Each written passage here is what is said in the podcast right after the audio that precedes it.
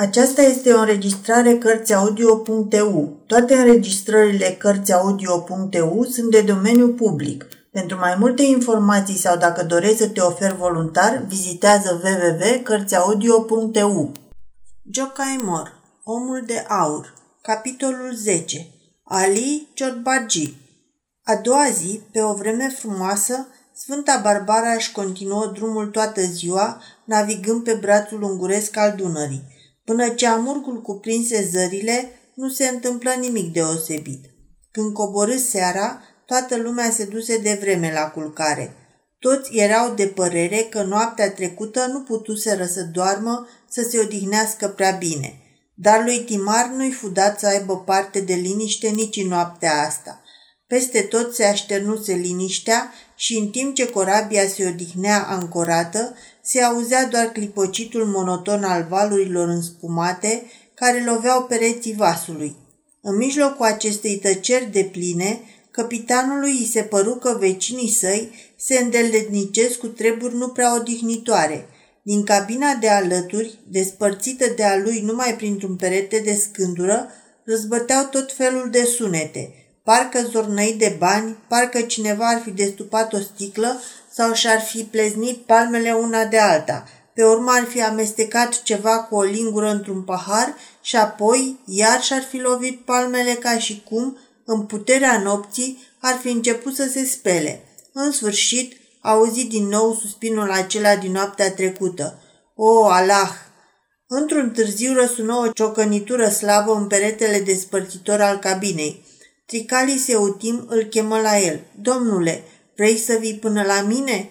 Timar se îmbrăcă repede și trecu alături. În cabina lui Tricalis se aflau două paturi și între ele o măsuță. Unul din paturi era ascuns de o perdea, iar pe celălalt stătea culcat Eutim. Pe măsuță se găsea o lădiță și două sticluțe. Doriți ceva, domnule?" întrebă Timar. Nu doresc, ci te rog. S-a întâmplat ceva rău?" De acum înainte nu o să mai fie nimic rău. O să mor. Eu însumi vreau asta. Am luat o travă. Nu da de veste nimănui. Așează-te lângă mine și ascultă ce o să-ți spun. Timea nu se va trezi ca să audă. I-am dat să bea opiu și să doarmă adânc. În ceasul acesta nu este îngăduit să fie trează. Nu mă întrerupe. Orice mi-ai spune, peste un ceas nu mi-ar mai folosi la nimic.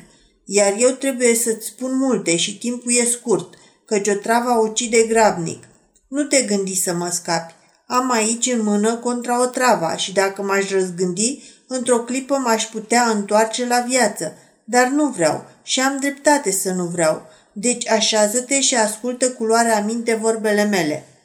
Numele meu nu e Tricali Seutim, ci Ali Ciorbagi și am fost guvernator în Candia, iar apoi casinar la Istanbul – Știi de bună seamă ce se întâmplă acum în Turcia. Sultanul face reforme și ulemii, derbedeii și Sanjak Bey s-au răzvrătit. În vremuri ca asta, viața omului nu face prea multe parale. Cei dintr-o tabără ucid cu miile pe cei care nu le împărtășesc ideile, iar ei din tabăra potrivnică dau foc cu nemiluit a caselor celor aflați la putere, așa că nu există cap destul de suspus care să poată fi în siguranță, să nu se teamă fie de mâna suveranului său, fie de mâna sclavului său. Caimacamul Istanbulului a măcelărit la Istanbul 600 de nobili turci, ca până la urmă să fie ucis și el de propriul său sclav în Jamia Sofia.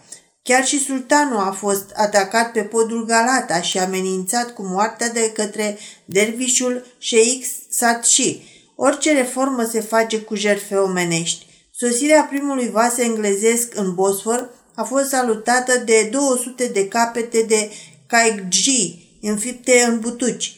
Când sultanul a vizitat Edrene, 26 de bărbați de vază au fost arestați, alți 20 au fost decapitați, iar 6 schingiuiți. Supuși la chinuri, ei au făcut mărturisiri, au adus acuzații înfiorătoare celor mai mari dregători, apoi au fost sugrumați. Atunci au început să fie prigoniți cei acuzați prin acele mărturisiri, ulemi, ofițeri superiori, pașale, miniștri. Prigoana se făcea pe ascuns. Dregătorii suspecti dispăreau fără urmă. Secretarul sultanului Efendi Vafat, a fost trimis în Siria și pe drum l-a ucis druzii. Pașa Petrev a fost poftit la masă de către Pașa Emin, guvernatorul din Edrene, dar la sfârșit, când i s-a dus cafeaua, acesta l-a înștiințat că, din dorința sultanului, trebuie să-și pună în ceașcă o travă și să o bea. Petrev a cerut doar atât, să-i se îngăduie să amestece în cafea o travă pe care o purta la dânsul, deoarece ucide mai sigur și mai repede. Spunând aceasta, a binecuvântat numele sultanului, s-a spălat și a făcut rugăciunea și a murit. Astăzi fiecare nobil turc poartă cu sine în inelul cu sigiliu o travă, nu de alta, dar pentru ca să o aibă mai la îndemână atunci când îi vine rândul. Eu am aflat din timp că mi-a venit și mie rândul. Nu complotasem împotriva nimănui, dar existau două motive puternice datorită cărora putie, puteam fi hărăzit morții. Primul, banii mei, al doilea, fata mea. Nu mă temeam de moarte, oricând eram pregătit să-mi las capul pe butuc, dar n-am vrut să-mi dau copila în harem și nici să o, la, să o las cerșetoare. M-am hotărât de să-i trag pe sfoară pe dușmanii mei și să o șterg cu fată și cu avere cu tot.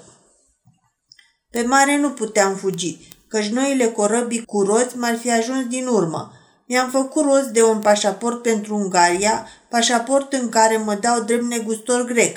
Mi-am ras barba și pe căi lăturalnice am ajuns până la Galați. Nu puteam să fug mai departe pe uscat. De aceea am închiriat corabia dumitale și cu banii ce aveam am cumpărat grâu. În felul ăsta, primejdea ca banii să-mi fie furați era mai mică. Când mi-ai spus cine e proprietarul corăbiei condusă de dumneata, m-am bucurat mult. Brazovici Atanas mi-e rudă. Mama Timei a fost grecoaică și ele neam cu ea. Lui Brazovici i-am făcut multe servicii și nu mă îndoiesc că o să știe să-mi răspundă la fel. Allah e mare și înțelept. Nimeni nu poate fugi din calea destinului său. Dumneata ai bănuit că sunt fugar, numai că nu știai limpede ce sunt, bandit sau refugiat politic. Cu toate astea, în calitate de comandant al vasului, ai ajutat, așa cum îți dicta datoria, pe călătorul a cărui soartă ți se încredințase. Am trecut ca prin minune printre stâncile uh, și peste vârtejurile porților de fier. Am fugit cu o îndrăzneală de neînchipuit de canoniera care ne urmărea. Am scăpat ușor și de carantină și de controlul de la Orșova și atât că tocmai când am lăsat în urmă spionii, cei mai primejdioși, mă împiedic în drumul meu de un fir de pai și cad în groapă. Omul care a venit aseară pe insula aceea ascunsă este un spion al guvernului turc. Îl cunosc și fără îndoială că și el m-a recunoscut. Nimeni n-a putut să-mi adulmece urma în afară de el. A plecat înaintea noastră, așa că la Panciova voi fi așteptat. Nu mă întrerupe. Știu ce vrei să spui.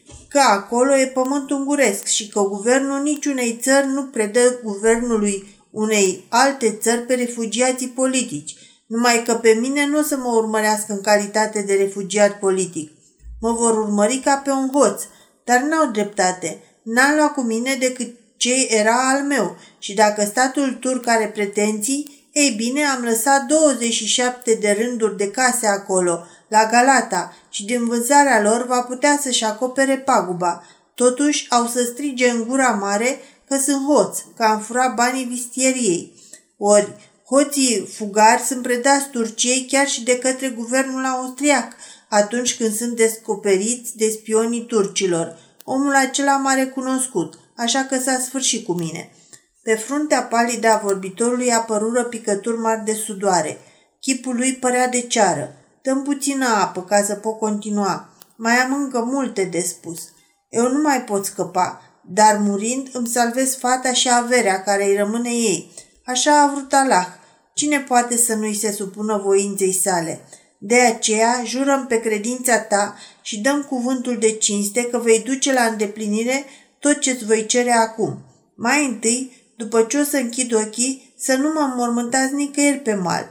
Niciun musulman drept credincios nu-și poate dori să fie îngropat ca un creștin, să mă înmormântez după obiceiul marinăresc, vârându-mă într-o pânză de cort, legându-mi pietre grele de picioare și de cap și aruncându-mă acolo unde Dunărea e mai adâncă.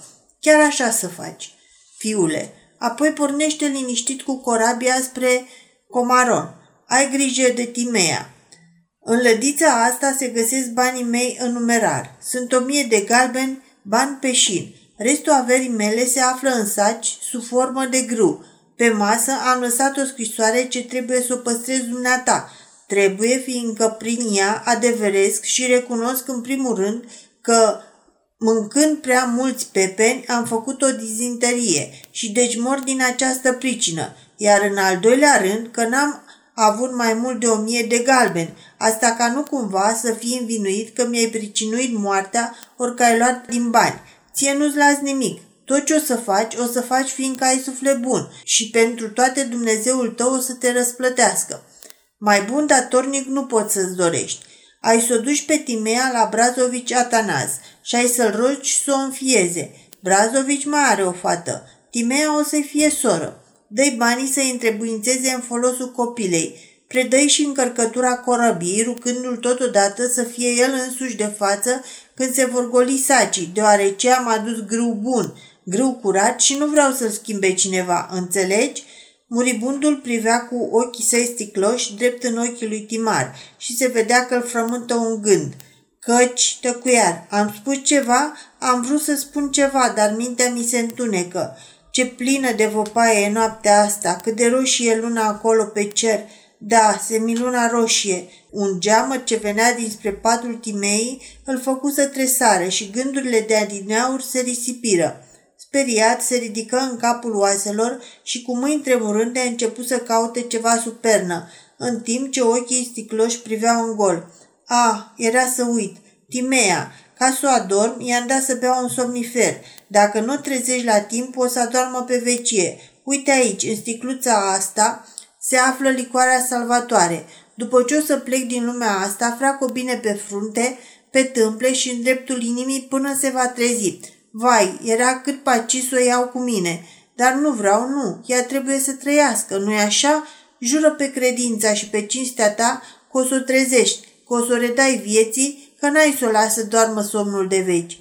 Muribundul își lipi mâna lui Timar de pieptul său. În trăsăturile crispate se citea agonia. Ce spuneam adineauri? Ce-am vrut să mai spun? Care a fost ultimul cuvânt? Cum? Da, semiluna roșie. Pe fereastra deschisă, printre norii mijlocul cărora apăruse, talerul lunii în eclipsă aruncă o lumină sângerie. Oare despre luna aceasta vorbise muribundul în delirul său? Ori priveliștea i adusese aminte de altceva? Da, semiluna roșie, șopti muribundul încă o dată, trăgându-l pe Timar mai aproape de el. O clipă mai târziu, pe cetea morții ferecă pentru totdeauna buzele. Se mai zbătu ușor câtva timp, apoi își dădu sufletul.